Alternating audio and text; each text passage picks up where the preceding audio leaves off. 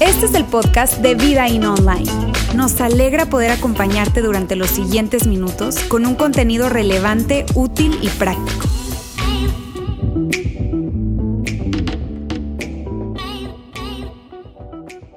¿Cómo están amigos? Qué gusto saludarles. Mira, hoy quiero empezar con, con un eh, recordatorio de alguna manera de, de- que está conectado con la pregunta que acabamos de ver ahí en pantalla. En mi casa, en mi casa cuando yo era pequeño, ¿verdad? Eh, no, no estaban permitidas las malas palabras. Ahora, no tenía que ver con un tema de, de- religión, ¿sabes? Mi mamá era, era cristiana, papá era católico, no era un católico muy practicante, pero era católico al fin y al cabo, ¿verdad? Entonces sí estaba el elemento de Dios en la casa, pero no era un tema de- de religión, sino más bien un tema como de la casa, pues no, no, no, no querían que en la casa hubieran malas palabras, ¿está bien? Y yo tendría como unos, no sé, como unos, no quiero decir la edad para no... Yo era pequeño, tendría como unos 35 años. No, eh, eh, no, no, no, era un adolescente. Estaba en la adolescencia y de repente, eh, en ese tiempo estaban los teléfonos que tenían cable. Los, que, los chavos que están acá no entienden qué es eso, está bien. Pero había teléfonos que tenían cable y no te podías despegar mucho del teléfono. Entonces en mi casa habían varios de esos a lo largo de la casa y había uno especialmente que estaba colocado en un lugar muy escondidito en donde tú te podías meter y tener tus conversaciones allí, ¿verdad? En privado.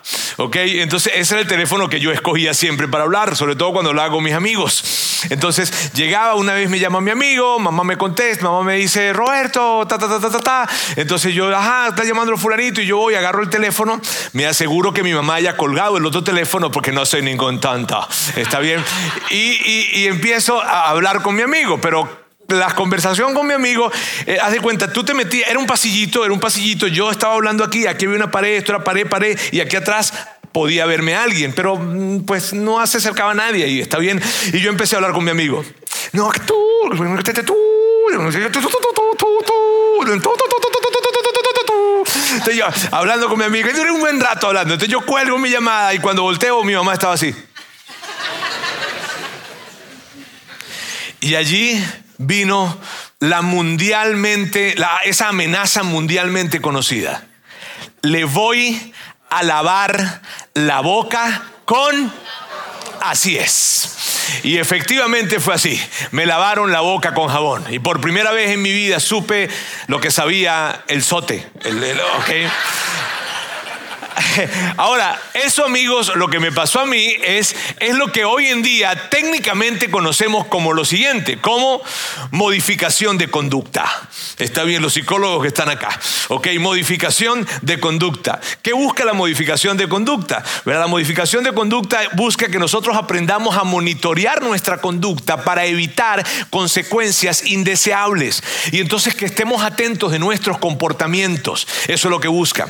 ¿Sabes? Que estemos atentos de cómo nos comportamos y de alguna manera estamos monitoreando constantemente lo que decimos, cómo nos comportamos, ¿verdad? Cómo estamos ubicaditos. Y eso es muy importante. Lo aprendemos a hacer en la vida. Y lo aprendemos a hacer en la vida porque aprendemos a comportarnos entonces cuando de repente vamos a buscar un trabajo y cuando vamos a buscar un trabajo no- no- nos comportamos de cierta manera, ¿verdad? Y cuando vamos a buscar una promoción dentro de, dentro de la empresa donde tú te encuentres, entonces tú te comportas de cierta forma. Y si tú eres soltero, eres soltera, y si quieres, eh, tú sabes, ¿no? Cortejar a alguien o acercarte con alguien, entonces te comportas de cierta forma, ¿no? No dices ciertas cosas, no haces otras cosas, ¿verdad? Y, y te buscas comportar. El asunto con esto es lo siguiente, amigos. El asunto es que tú y yo nos hemos dado cuenta de algo y tú lo has comprobado. Sabes que monitorear nuestros comportamientos no es suficiente. Porque muchas veces tú y yo hemos estado monitoreando comportamientos que no queremos repetir, pero al final del día terminamos repitiendo esos comportamientos. Dime si no te ha pasado. Has estado monitoreando ese comportamiento, esa cosa que no quieres decir, esa forma de, de- hablar que no quieres tener, o esa forma de, de responder o de reaccionar que no quisieras responder de esa manera, pero suceden cosas y ahí estás tú, ¡ah! otra vez, y ahí estoy yo, ¡ah! otra vez, actuando de esa manera y teniendo consecuencias que no quería tener. ¿Por qué? Porque la modificación de la conducta no alcanza, no es suficiente. Estar monitoreando, y me refiero a esto como, modificación de la conducta, monitorear mi comportamiento, monitorear mi conducta no es suficiente y de eso vamos a hablar el día de hoy. Estamos en una serie, en la segunda parte de esta serie, viviendo contigo mismo tres hábitos para proteger, para cuidar nuestra alma. Bien, y la semana pasada veíamos que todos en algún momento, de alguna manera, hemos conocido a alguien que se le descubrió una doble vida. Todos, en algún momento. Sabes, tal vez fue una persona conocida o no, tal vez fue un esposo, una esposa, un padre, un hijo, tal vez fue un político, tal vez fue un atleta, tal vez fue un pastor, tal vez fue un sacerdote, no sé. Pero hemos, conocido personas que tenían una doble vida y que esa doble vida, esa otra vida que nadie más conocía porque lo veían de una manera, pero por detrás era de otra, esa doble vida salió a la luz pública y cuando salió a la luz pública sacó de onda por completo a todo el mundo y entonces nos hicimos esta pregunta. Híjole, ¿cómo pudo vivir consigo mismo. ¿Cómo esa persona pudo vivir consigo mismo? O sea, ¿cómo, ¿cómo se miraba al espejo? ¿Cómo? Y decíamos la semana pasada, ¿verdad? Que muy, muy, muy pegado a esa pregunta hay una suposición. Y es la suposición de, yo no podría vivir así. Yo no podría vivir de esa manera, o sea, yo no me imagino haciendo eso, yo no me imagino teniendo ese comportamiento, yo no me imagino siendo una, una, cosa así en público y en casa otra, en privado otra. No, definitivamente yo no me imagino, pero lo que veíamos la semana pasada es que tú sí podrías vivir así. Y yo también. Que tú podrías vivir así, yo también. Que tal vez el yo actual ¿verdad? Eh, eh, dice que no, pero tú y yo pudiésemos llegar a comportarnos en ese tipo de persona que llegaría a hacer ese tipo de cosas. Y que todo ese tipo de personas que llegaron a hacer ese tipo de cosas y que, y que, y que, y que quedaron expuestos ante una doble vida, ese tipo de personas también dijeron una vez esa frase, yo no podría vivir así. Y ese fue el asunto, que en la medida que nosotros estemos en paz con esto, yo podría vivir así. Yo podría llegar a tener ese tipo de situaciones, yo podría llegar a caer en ese tipo de comportamientos, yo podría llegar a, hacer ese, a tener ese tipo de vida, yo podría llegar a tener esa doble vida. Yo, en, la, medida en que tú y yo estemos en paz con eso, entonces vamos a tomar medidas. ¿Para qué? Para, para no caer en esto. ¿Sabes? Porque el asunto, amigos, el asunto tan importante del que hablamos en esta serie, tres hábitos para proteger nuestra alma. ¿Por qué hablamos de tres hábitos para proteger nuestra alma? Por lo siguiente, porque la salud de tu alma determina tu capacidad de duplicidad. La salud, qué tan saludable sea tu alma, va a determinar la capacidad de vivir una doble vida. La, la salud de tu alma va a determinar la capacidad que tengas de mentir, de engañar, de ocultar. Y por eso hablamos entonces de hábitos para proteger nuestra alma. Porque, porque qué tan saludable esté nuestra alma determina el potencial que tenemos de vivir dobles vidas. Y por eso hablamos en esta serie acerca de eso. De hecho, decíamos que la primera, la primera de, de, de la primera de los hábitos que estábamos tocando era el siguiente.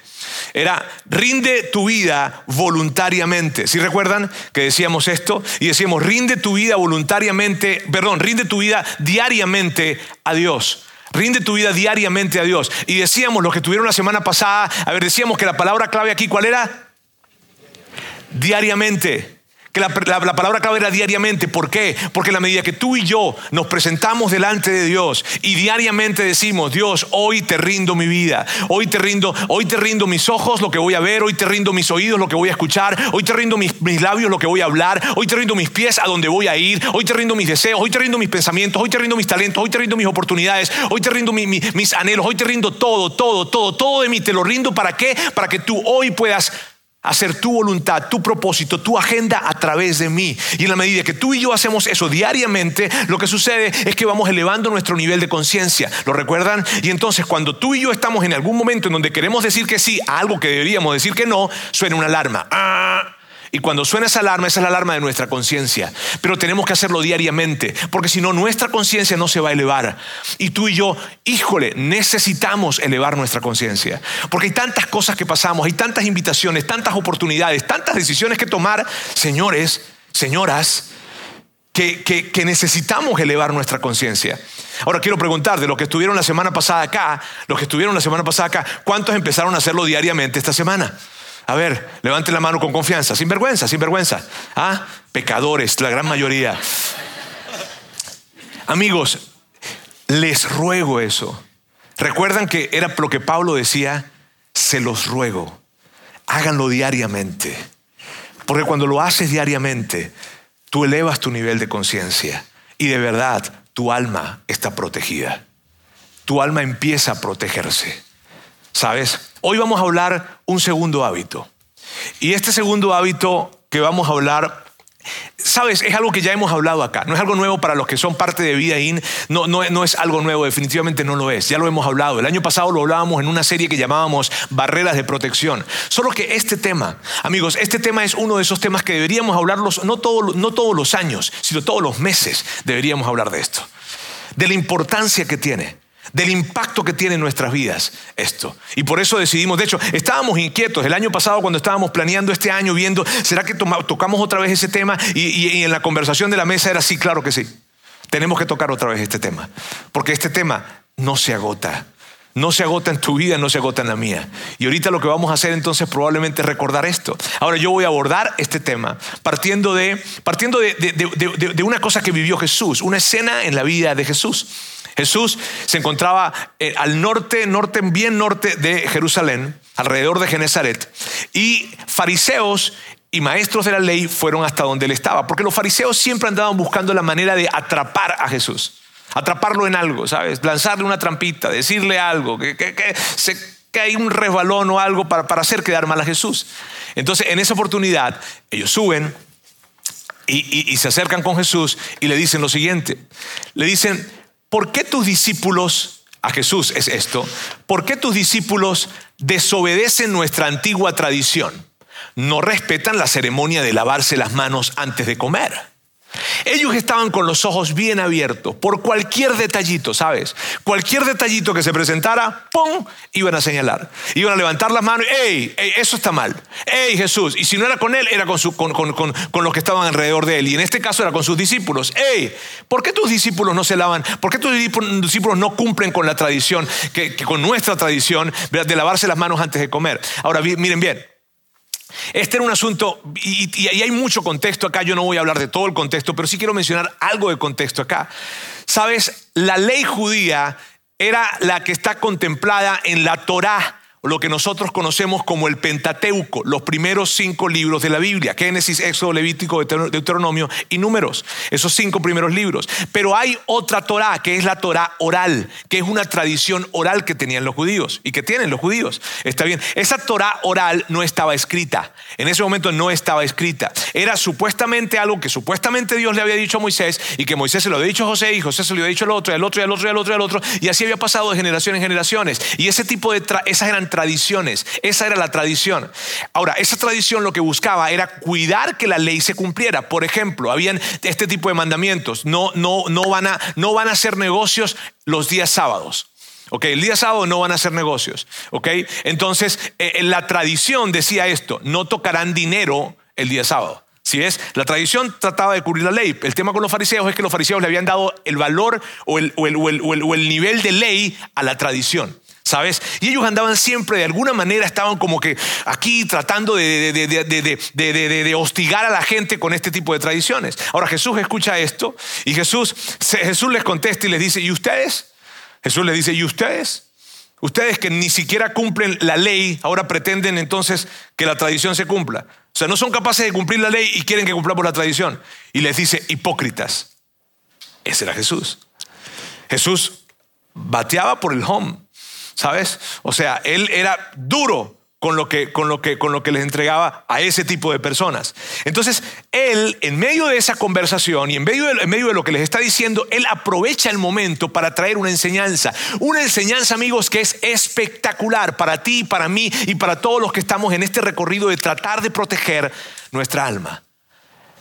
Y él les dice esto.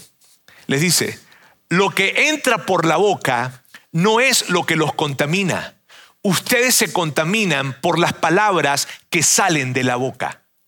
Porque la tradición era esta. La tradición de lavarse las manos era, era por si acaso tú habías de repente, de alguna manera, habías tocado algo que era inmundo, impuro, según la tradición judía, entonces tenías que llegar y lavarte las manos. Unos decían que hasta los codos, otros, otros inclusive decían que era hasta más arriba de los codos, ¿ok? Para evitar esto. Pero Jesús llega y les dice eso. Jesús le dice, lo que entra por la boca no es lo que los contamina. Ustedes, ustedes se contaminan por, la palabra, por las palabras que salen de la boca. Y ellos, al escuchar a Jesús, dijeron, ¿qué?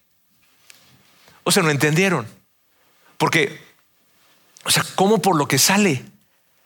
O sea, ¿cómo me voy a contaminar por lo que sale? O sea, lo que me contamina es lo que entra, no lo que sale. Estaban hechos bolas. Ellos no entendían. Y Jesús sabía que no entendían. Por eso Jesús les trae claridad. Y entonces Jesús les dice, unos versículos más abajo, Jesús les dice esto. ¿Todavía no lo entienden? Preguntó Jesús. Todo lo que comen pasa a través del estómago y luego termina en la cloaca. Yo no creo que necesite darle mucho detalle de eso a ustedes, ¿verdad? Ok, entonces ellos están escuchando eso. Ellos están escuchando, ajá, ajá, y luego Jesús lo aborda y dice, lo que sale de la persona es lo que la contamina, no lo que entra. Siguen sin entender. Y entonces Jesús dice esto, que es poderosísimo. Jesús les dice, pues de adentro del corazón de la persona, salen de adentro del corazón de la persona, salen los malos pensamientos, la inmoralidad sexual, el robo, el asesinato, el adulterio, la avaricia, la perversidad, el engaño, los deseos sensuales, la envidia, la calumnia, el orgullo y la necedad. Que la necedad no es más que el mal juicio para tomar decisiones sabias o para tomar buenas decisiones. Entonces Jesús les está diciendo, es de adentro, eso está adentro y lo que sale es lo que realmente contamina, porque lo que sale quiere decir que estaba adentro. Y luego termina diciendo esto, todas esas vilezas provienen de adentro, esas son las cosas que les contaminan. Entonces, básicamente, lo que estaba diciendo, me encanta Jesús, porque Jesús es tan brillante y tan profundo. Él dice, sabes, que te laves las manos, que no te laves las manos para comer, ni te preocupes por eso. Ni te preocupes por eso. Preocúpate por lo que está dentro. Y por eso lo que estaba Jesús queriendo decir era esto. Justamente, era esto. Ponle atención a tu interior. Vigila lo que pasa dentro de ti. ¿Por qué? Miren bien amigos, porque nuestro comportamiento eventualmente refleja lo que hay en nuestro corazón. Esto es confrontador para ti y para mí. Y yo quiero que, yo quiero que estés tan conectado conmigo en esto. Nuestro comportamiento eventualmente refleja lo que está en nuestro interior. No es algo así como que actúe de esta forma y digo, ah, es que estaba estresado. No. Ah, es, que, es, que, es que había muchas tensiones a mi alrededor. Sí, sí habían, pero eso salió de algún lugar. ¿Y sabes de dónde salió? De adentro. Préstale atención a tu interior. Y eso es lo que Jesús estaba diciendo. Préstale atención a tu interior, porque de tu interior sale todo esto. Ahora, yo quisiera que viéramos esa lista que Jesús da en ese versículo, pero vamos a expresarla de otra manera y vamos a colocarla acá. Ahí tenemos entonces a inmoralidad, adulterio, engaño, insultos, robo, codicia, desenfreno, arrogancia, asesinato, maldad, envidia, mal juicio. ¿Tú conoces a alguien que, haya, y, quiero, quiero que, seamos tan, tan sinceros y tan honestos con nosotros mismos acá. ¿Conoces a alguien que haya perdido su matrimonio, que haya perdido el respeto de sus hijos, que haya perdido una profesión, una, una carrera, su reputación, que haya perdido probablemente plenitud en su vida, que haya perdido algo por alguna de estas cosas? ¿Conoces? ¿Sabes? La respuesta es que sí. Claro que tú conoces. Claro que yo conozco. Y saben, y puede que tú me digas a mí, pero era gente buenísima, sí, era gente buenísima, porque el asunto es esto, amigos, cada una de estas cosas que están acá, todo lo que está acá, inmoralidad, adulterio, desenfreno, envidia, arrogancia, asesinato, mal juicio, y tal vez tú dices, híjole, hay algunas como que son muy grandes, sí, pero tú y yo nos podemos identificar con algunas de estas. Tú y yo nos podemos identificar con algunas de estas. Claro que sí. Y el tema es este, amigos, que esto no sucede de la noche a la mañana. O sea, yo de la noche a la mañana no me conseguí con una mujer, wow, qué guapa, y ese día me fui y me acosté con ella, siendo yo casado. No, eso no sucede así. De la noche a la mañana yo no llegué y de repente, ¡pum!, hice un engaño y una malversación de fondos financieros. No, eso no sucede así. Eso va sucediendo poco a poco. ¿Y sabes por qué sucede poco a poco y termina siendo algo tan doloroso como lo que está escrito allí? Porque nosotros no cuidamos nuestro corazón. Porque no lo cuidamos. Y ese es el asunto, que cuidamos nuestro exterior. Y lo cuidamos. Y, estamos muy pendientes de cómo estamos sentaditos. Y ustedes, por ejemplo, ustedes están bellísimos hoy, ¿está bien? Y yo los veo a ustedes aquí y yo digo, no, ustedes son unos santos, de verdad. Si me aquí en la iglesia con esa, ah, o sea, con esa cara de prestarme atención y están pensando en cualquier otra cosa. Ah, o sea, porque cuidamos nuestros comportamientos, cuidamos nuestra conducta. Y amigos, yo, yo, yo, yo, no, yo honestamente me quedaría corto para, para, para decirle, te suplico esto, te lo suplico. No cuides tanto tu exterior. O sí, cuídalo, está bien, cuídalo, pero por favor, no descuides tu interior. No lo descuides.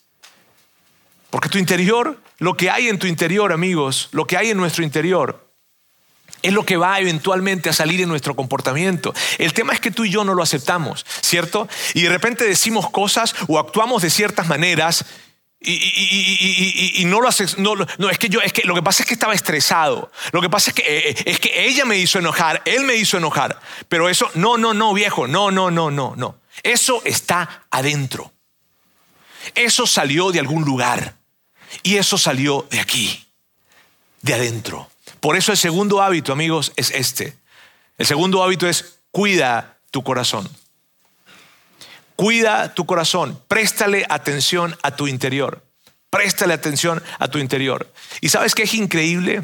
Es que cuando tú lees, cuando tú lees los evangelios, lees la Biblia en general, hay tantas perlas de sabiduría. Independientemente de que tú seas un seguidor de Jesús o no, esto que estamos hablando el día de hoy tiene que ver, o sea, tú estás de acuerdo conmigo.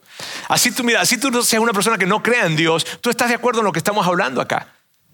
Tú estás de acuerdo. Y sabes, las cosas llegan, van, llegan en un momento, llegan a algo. No llegaron de la noche a la mañana. Algo en nuestro corazón se anidó. Algo se, se anidó. Y como no estaba cuidándolo, y como no estaba atento, y como no estaba, como estaba monitoreando mi conducta, pero no estaba monitoreando mi corazón, ¡ah! esa es la clave del día de hoy como no estaba monitoreando mi corazón, sino estaba monitoreando mi conducta, entonces dejé cosas dentro de mi corazón que eventualmente llegaron a terminar a convertirse en comportamientos.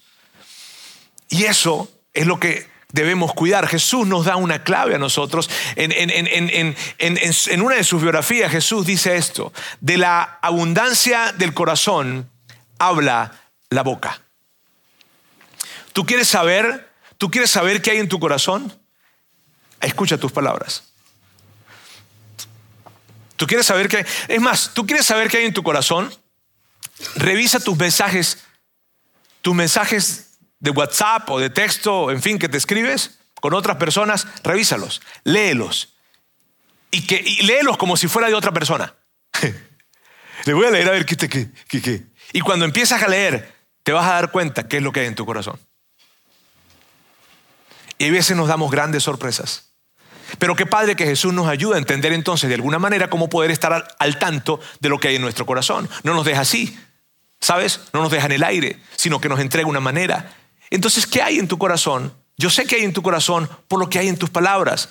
Hay una persona con quien yo compartí eh, hace un par de años, estábamos saliendo a hacer unos proyectos con unas organizaciones, en fin, y, en un momento de los viajes, ya iba como cuatro viajes, no recuerdo, él se me acercó y me dijo, Roberto, a mí me encantaría que tú fueras mi mentor, hay algo que me tienes que decir, yo tenía que decirle como 50 cosas. Entonces me dice, ¿hay algo que tú me quieras decir? Y yo, yo le dije, em, tratando de, controlarme, ¿está bien? Este, pues, pues, no sé. Eh, mira, yo te doy el permiso para decir, ok, entonces le dije esto, ¿sabes qué? Yo creo, yo creo que para ti el dinero es más importante de lo que debería ser. Y me dice, ¿por qué? Porque no hay una sola conversación en la que tú y yo hablemos en donde el dinero no esté presente. Me hablas poco de tu familia, me hablas poco de tus sueños, me hablas poco de hacer las cosas bien, me hablas poco, pero del dinero me hablas muchísimo. Entonces yo creo que el dinero tiene un lugar en tu corazón muy importante y yo tendría cuidado.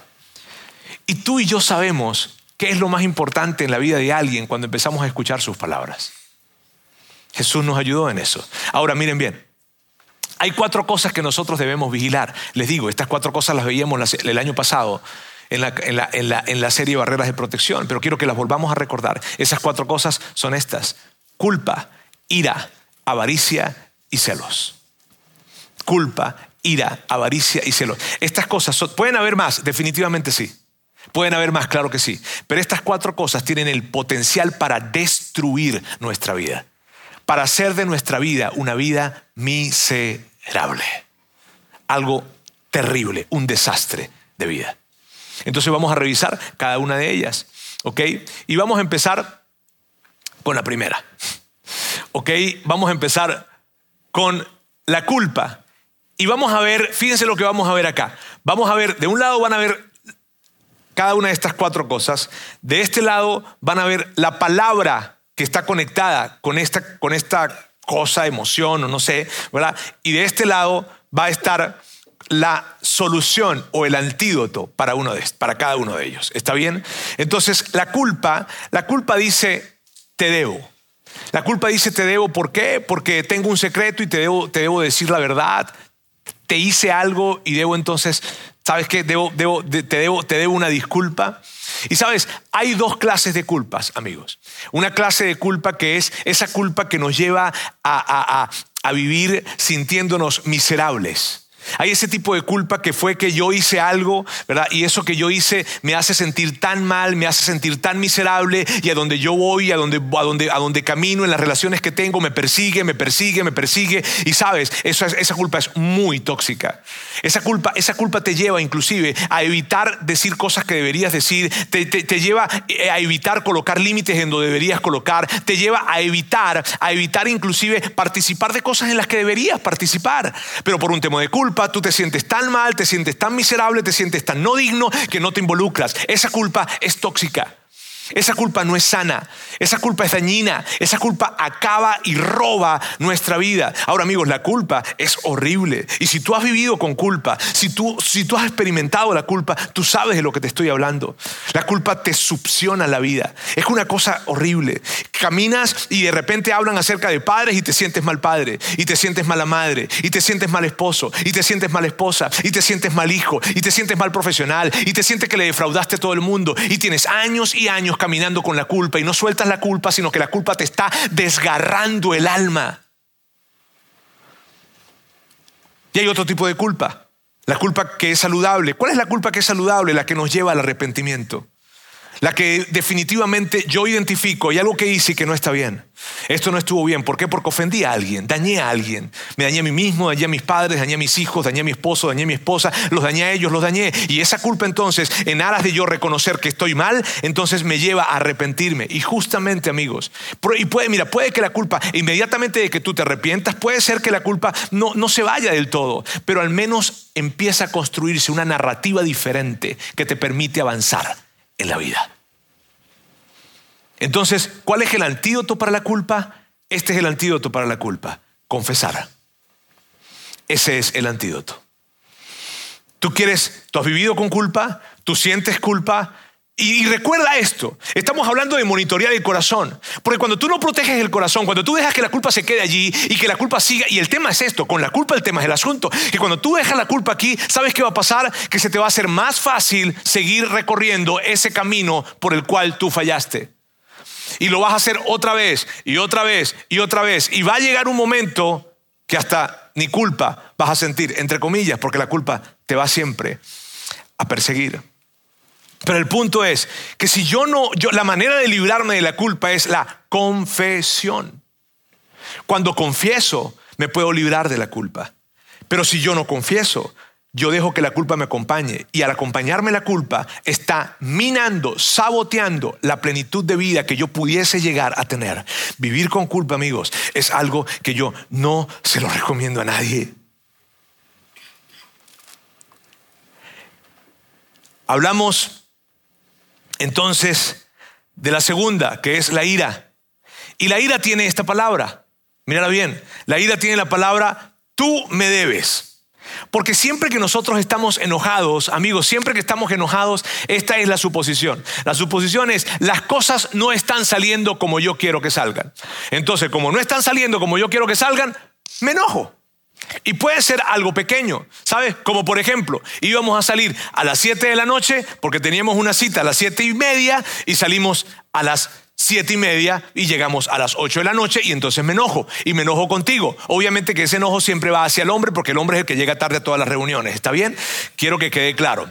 Ahora, fíjense bien. Y, el asunto, el asunto es este. El asunto es que puede ser algo pequeño o no, puede ser algo grande. Puede ser que, que esa persona te robó algo te robó, te robó años de vida, te robó tu primer matrimonio, te robó, te robó la posibilidad de tener a tus hijos contigo, te robó tu infancia porque hubo un abuso en la historia, en tu historia, te robó, te robó algo, vino y te robó y entonces, claro, allí es más difícil, el enojo es más grande probablemente, ¿sabes? Porque no es una cosa pequeña, es una cosa más grande, pero el asunto es, lo siguiente, que la, la ira siempre está conectada con esto, tú me debes, Tú me debes, tú me debes algo, tú me debes algo. Una de las cosas que nosotros hemos aprendido aquí en, nuestra iglesia ha sido que cada vez que estemos en una situación en donde la ira se esté apoderando de nosotros, ¿verdad? Porque la vida se apodera de nosotros y es tal cual Hulk.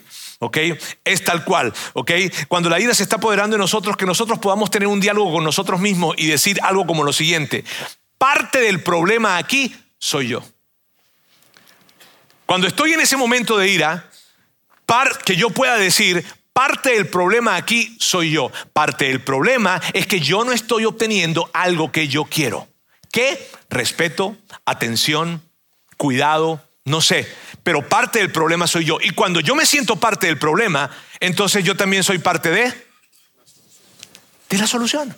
Pero si yo no me siento parte del problema, si mi, si mi, si mi asunto es este, tú me debes, tú me debes. Entonces mi dedo está señalando. Pero si yo soy capaz de decir, hey, yo soy parte del problema. Y parte del problema es que no estoy recibiendo lo que quiero, algo que quiero. ¿Qué es eso algo? Mírame, tú no sabes la cantidad de veces, y les confieso, que yo he tenido que andar en mi carro antes de llegar a mi casa, que me descubro a mí mismo que estoy molesto y digo, ¿qué no estoy obteniendo? ¿Qué no estoy obteniendo? Y me he detenido.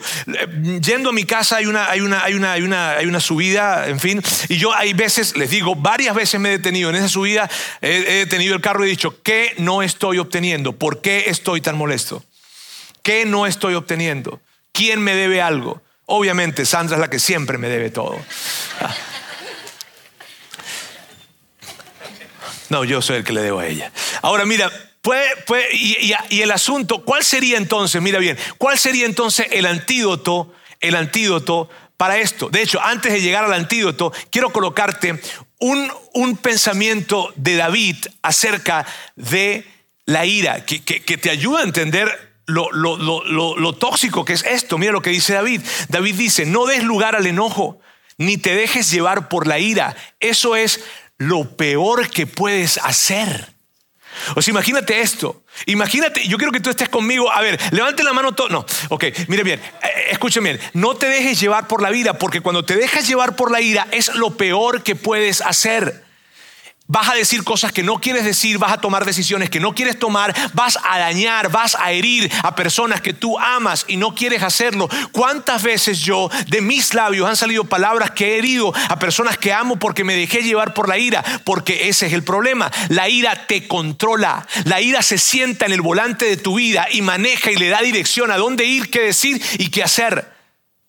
Amigos, ese, ese es el peligro de la ira, que la ira pasa, entra a tu vida y se sienta en, el, en, el, en, el, en la silla del conductor de tu vida y entonces te lidera. No dejes que la ira tome control de tu vida.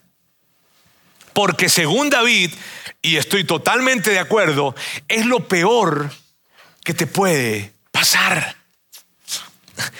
Dice, es lo peor que puedes hacer. ¿Cuántos de ustedes probablemente se han criado con alguien que tenía problemas de ira? ¿Cuántos probablemente tuvieron cerca a un familiar, a un amigo, no sé, a un padre, que tenía problemas de ira? Y sabes, sabes lo, lo, lo dañino que es. Sabe las heridas que deja en el corazón. El tema es que cuando tú y yo venimos de ese tipo de experiencia en nuestra crianza, ¿sabes cuál es la bronca? Que muchas veces la adoptamos. Y David dice, no te dejes llevar por la ira. Porque el tema no es airarte. Claro que tú y yo nos enojamos, claro que nos enojamos. Se atraviesa alguien en la, en la, en la, calle y de repente se nos cruzó o algo y de repente...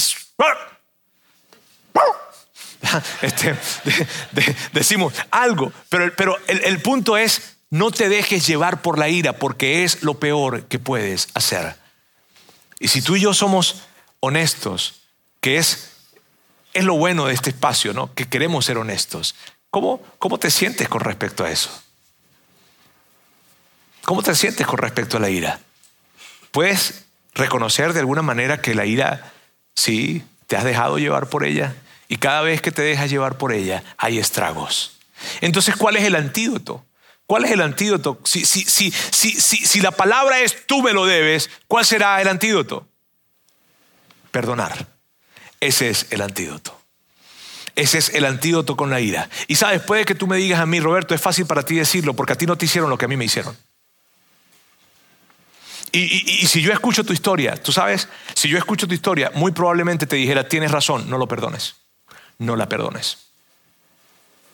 El asunto es este, que tu Salvador, tu Salvador, te dice esto, perdona, porque yo te perdoné a ti sin que lo merecieras.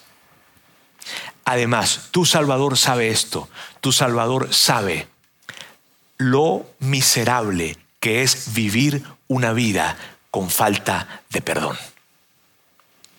Tu Salvador sabe lo miserable que se vive una vida cuando el perdón está ausente. Es algo horrible, es vivir en una cárcel continuamente. Es moverte hacia un lado y llevar a esa persona pegada contigo a donde vayas. Entonces Él dice, sé libre, perdona. No, que le estoy dando libertad a él o a ella. No, te está dando libertad a ti. Y eso es lo que hace la ira. El perdón nos cuida de vivir dirigidos por la ira. ¿Cuál sería entonces esa siguiente? La avaricia. Y la palabra de la avaricia es la siguiente. Me lo debo. La avaricia se basa en el pensamiento de que todo lo que llega a mis manos, todo lo que llega a mis manos es para mí mi sueldo, mis ingresos, mis promociones, mis bonos, mi herencia, todo es para mí. Todo. todo es para mí. Entonces, si llegó algo, es para mí. En eso se basa la avaricia. ¿Ok? Todo, todo, todo lo que llega es para mí. El problema con este asunto, amigos, es que nunca será suficiente. Siempre faltará un poquito más. ¿Sabes? Siempre falta un poquito más. Eso es como una, eso es como una ruedita esa de hamster, ¿verdad? Que no tienen fin, no tienen fin, no tienen fin. Porque entre más llega, más quiero. Entre más llega, más quiero, más quiero, más quiero, más quiero. Y si vivo bajo la suposición de que todo lo que entra a mi vida, sea por un bono, sea por un regalo, sea por una promoción, sea por una herencia, sea por lo que sea, es para mí, voy a vivir siendo presa de la avaricia. Voy a vivir siendo avaro. Y cierto que ser avaro no es algo de lo cual enorgullecerse. Ven y te presento un amigo, mira, súper avaro él. O sea. No, no, o sea, a ti no te gustaría que cuando tú estés muerto de repente lleguen, ¿verdad? Y estén leyendo algo y que digan, queremos reconocer al hombre más avaro que hemos conocido en la tierra. No, no es algo que tú y yo quisiéramos. ¿Sabes? Vivir de esa manera, claro que no. Por eso, amigos, por eso, ¿cuál es el antídoto? ¿Cuál es el antídoto para la avaricia? ¿Cuáles creen que es? ¿Ah? Dar.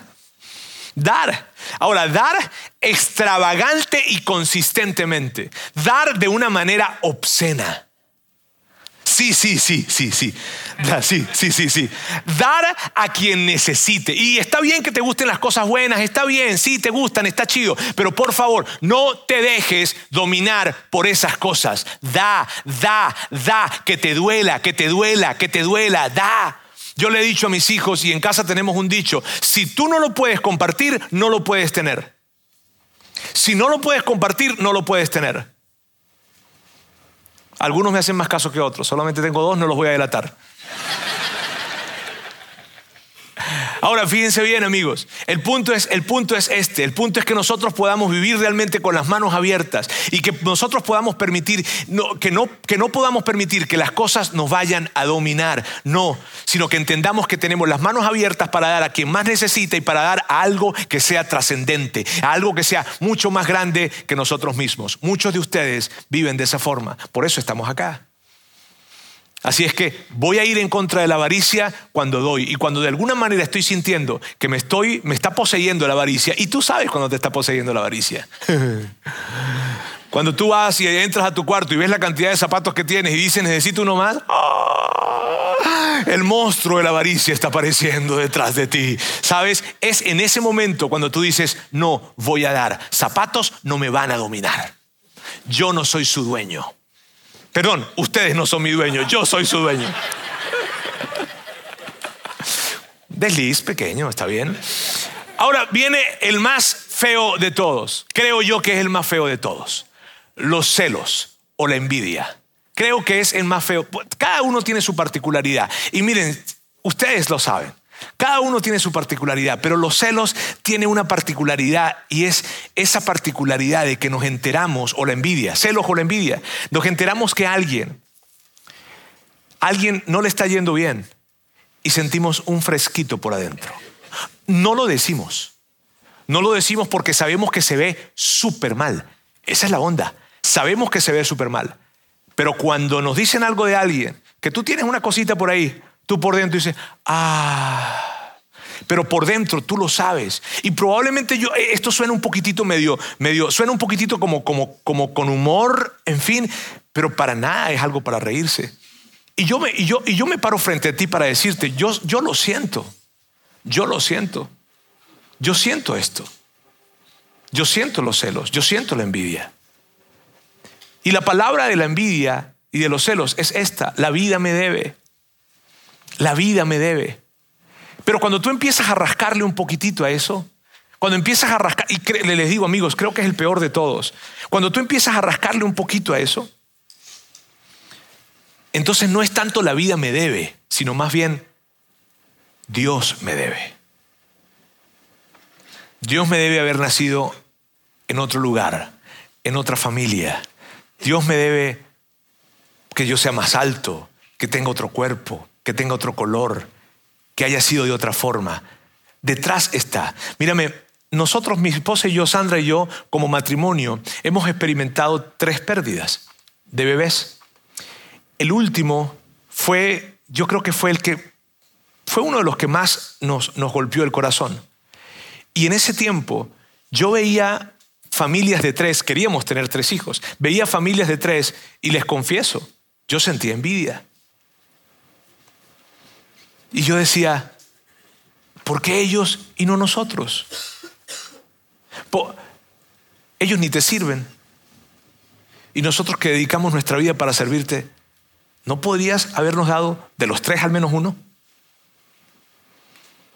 Eso te carcome el alma. No puedes vivir así, sintiendo de esa forma, dándole rienda suelta a esos pensamientos, dándole rienda suelta a ese diálogo interno es una vida realmente miserable. Por eso, amigos, miren bien, quiero leerles algo que Salomón escribió, que se dice, hay quienes piensan que él es el hombre más sabio que ha existido. Y dice esto Salomón. Salomón dice, el corazón apacible vivifica el cuerpo, pero la envidia es carcoma en los huesos. ¿Sabes qué es? la envidia es cáncer en los huesos. Imagínate cómo te va pudriendo por dentro la envidia. Entonces, ante esto, amigos, ¿cuál será el antídoto de la envidia? Vamos a verlo. Celebrar. Celebrar tus logros y celebrar los logros de otros. ¿Sabes qué empecé a hacer yo en ese tiempo? Decirle a la gente que veía con familias de tres, decirle, ¿sabes qué? Qué bonita familia. Dale gracias a Dios por esa linda familia que tienes.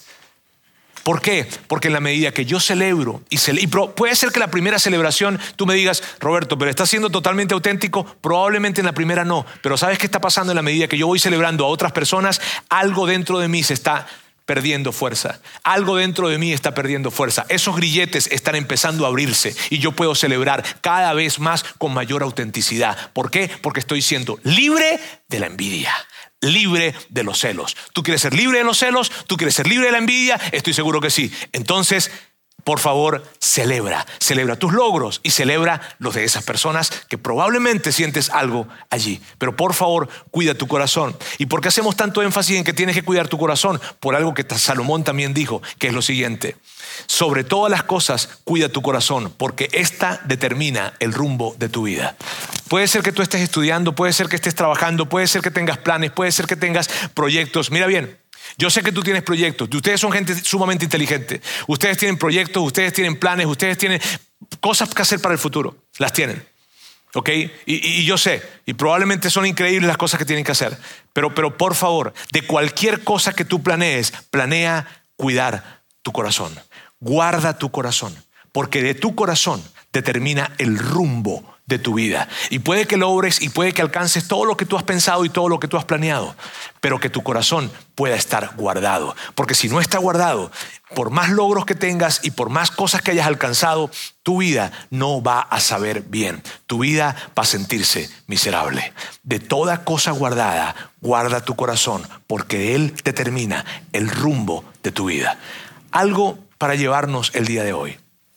Amigos, yo, yo me, encanta ese cuadro que les acabamos de presentar acá. A mí me encanta. Y me encanta, ¿sabes? Me encanta porque hay un antídoto para cada cosa. Vamos a ver cuánto lo recuerdan. Para la culpa, ¿cuál es el antídoto?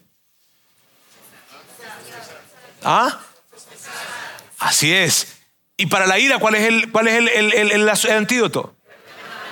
Ajá.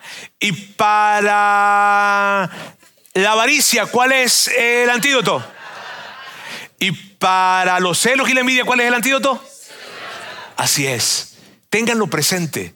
Porque cuando ustedes estén monitoreando ya no sus comportamientos, sino más bien su corazón, y están empezando a sentir ira, y están empezando a sentir culpa, y están empezando a sentir algo adentro, entonces ustedes lo van a bombardear y de una vez se van a colocar el antídoto. Y si estoy sintiendo culpa, ¿qué voy a hacer? Voy a confesar. Y si estoy sintiendo de alguna manera avaricia, ¿qué voy a hacer? Voy a dar. Y si estoy sintiendo de alguna manera ira, entonces ¿qué voy a hacer? Voy a perdonar, voy a abrir los ojos y voy a darme cuenta a quién tengo que perdonar y voy a perdonar. Voy a perdonar a quién? A mí mismo, a mi amigo, a mi esposo, a mi esposa, a mis hijos, a Dios, a quien sea, pero voy a perdonar. No voy a dejarme ser prisa de la ira presa de la ira. No. Y por otra parte, si de repente estoy sintiendo esos celos y esa envidia, entonces lo que voy a hacer es celebrar. Celebrar mis logros y los, otros de, los logros de otros. Y hoy, amigos, para finalizar, quiero, quiero pedirles algo. Quiero que se lleven una tarea, ¿está bien? Una pequeña tarea. Y que lo hagan los que son padres, que la puedan hacer con sus hijos. Y los que no son padres, pues con ustedes mismos, ¿está bien? Pero los que son padres, que la hagan con sus hijos. Y es esta. Hoy, antes de acostarse a dormir, háganle esta pregunta a sus hijos. ¿Está todo bien en tu corazón? ¿Hay alguien a quien tengas que pedirle perdón? ¿Estás enojado con alguien? Eh, eh, eh, ¿Hay alguien a quien, a quien pueda celebrarle por algo que hizo? tienes que deshacerte de algunas cosas y donarlas a personas con más necesidad que tú para que puedas decirle las cosas, yo soy tu dueño, tú no eres mi dueño. Entonces, esta pregunta, amigos, vamos a hacérsela a nuestros hijos y vamos a hacérnosla nosotros. ¿Hay alguien a quien tengamos que pedirle perdón? ¿Hay alguien que tengamos que perdonar? ¿Hay alguien a quien pueda yo celebrar? ¿O hay alguien o hay algo que tengo que entregar. Híjole. Amigos, si tú y yo, no, porque sabes, cuidamos, somos expertos en cuidar nuestro exterior, pero me he cansado de ver personas que están muy bien a sus 80, pero sus corazones están deshechos por la culpa, por la ira, por el enojo, por la envidia. Entonces, está bien que te cuides, muy bien, cuídate, pero por favor, cuida tu interior. Y lo de hoy se trató de cuidar el corazón. Permítame orar. Dios, quiero darte muchísimas gracias el día de hoy. Gracias por, por, la, por la oportunidad que nos das de poder poner nuestra vida en la dirección correcta. Hay tantas cosas, Dios, que nosotros planeamos y queremos para este en 2024. Hay tantas cosas que, que, anhelamos y que soñamos. Sí, queremos probablemente un mayor beneficio eh, académico, profesional o financiero y soñamos con, con tener, soñamos con lograr, con alcanzar. Pero si hay algo que nosotros queremos este año es proteger nuestra alma es cuidar nuestra alma. Y el día de hoy, Dios, ayúdanos a vivir monitoreando más que nuestros comportamientos, nuestro corazón. Monitorear nuestro corazón y darnos cuenta en dónde podemos estar sintiendo culpa para entonces ir de inmediato, de inmediato a confesar. En dónde estamos sintiendo enojo para de inmediato ir a perdonar. En dónde de alguna manera estamos sintiendo que todo lo que tenemos es para nosotros y entonces poder abrir nuestras manos y entregar. Y en dónde, en dónde nosotros de alguna manera estamos sintiendo celos y envidia y entonces pararnos para celebrar. Gracias Dios, porque tú eres el que nos sostiene y el que guía nuestra vida por el mejor rumbo y al mejor destino. En el nombre de Jesús. Amén.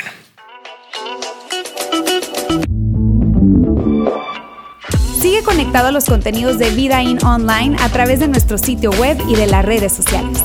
Muy pronto estaremos de vuelta con un nuevo episodio.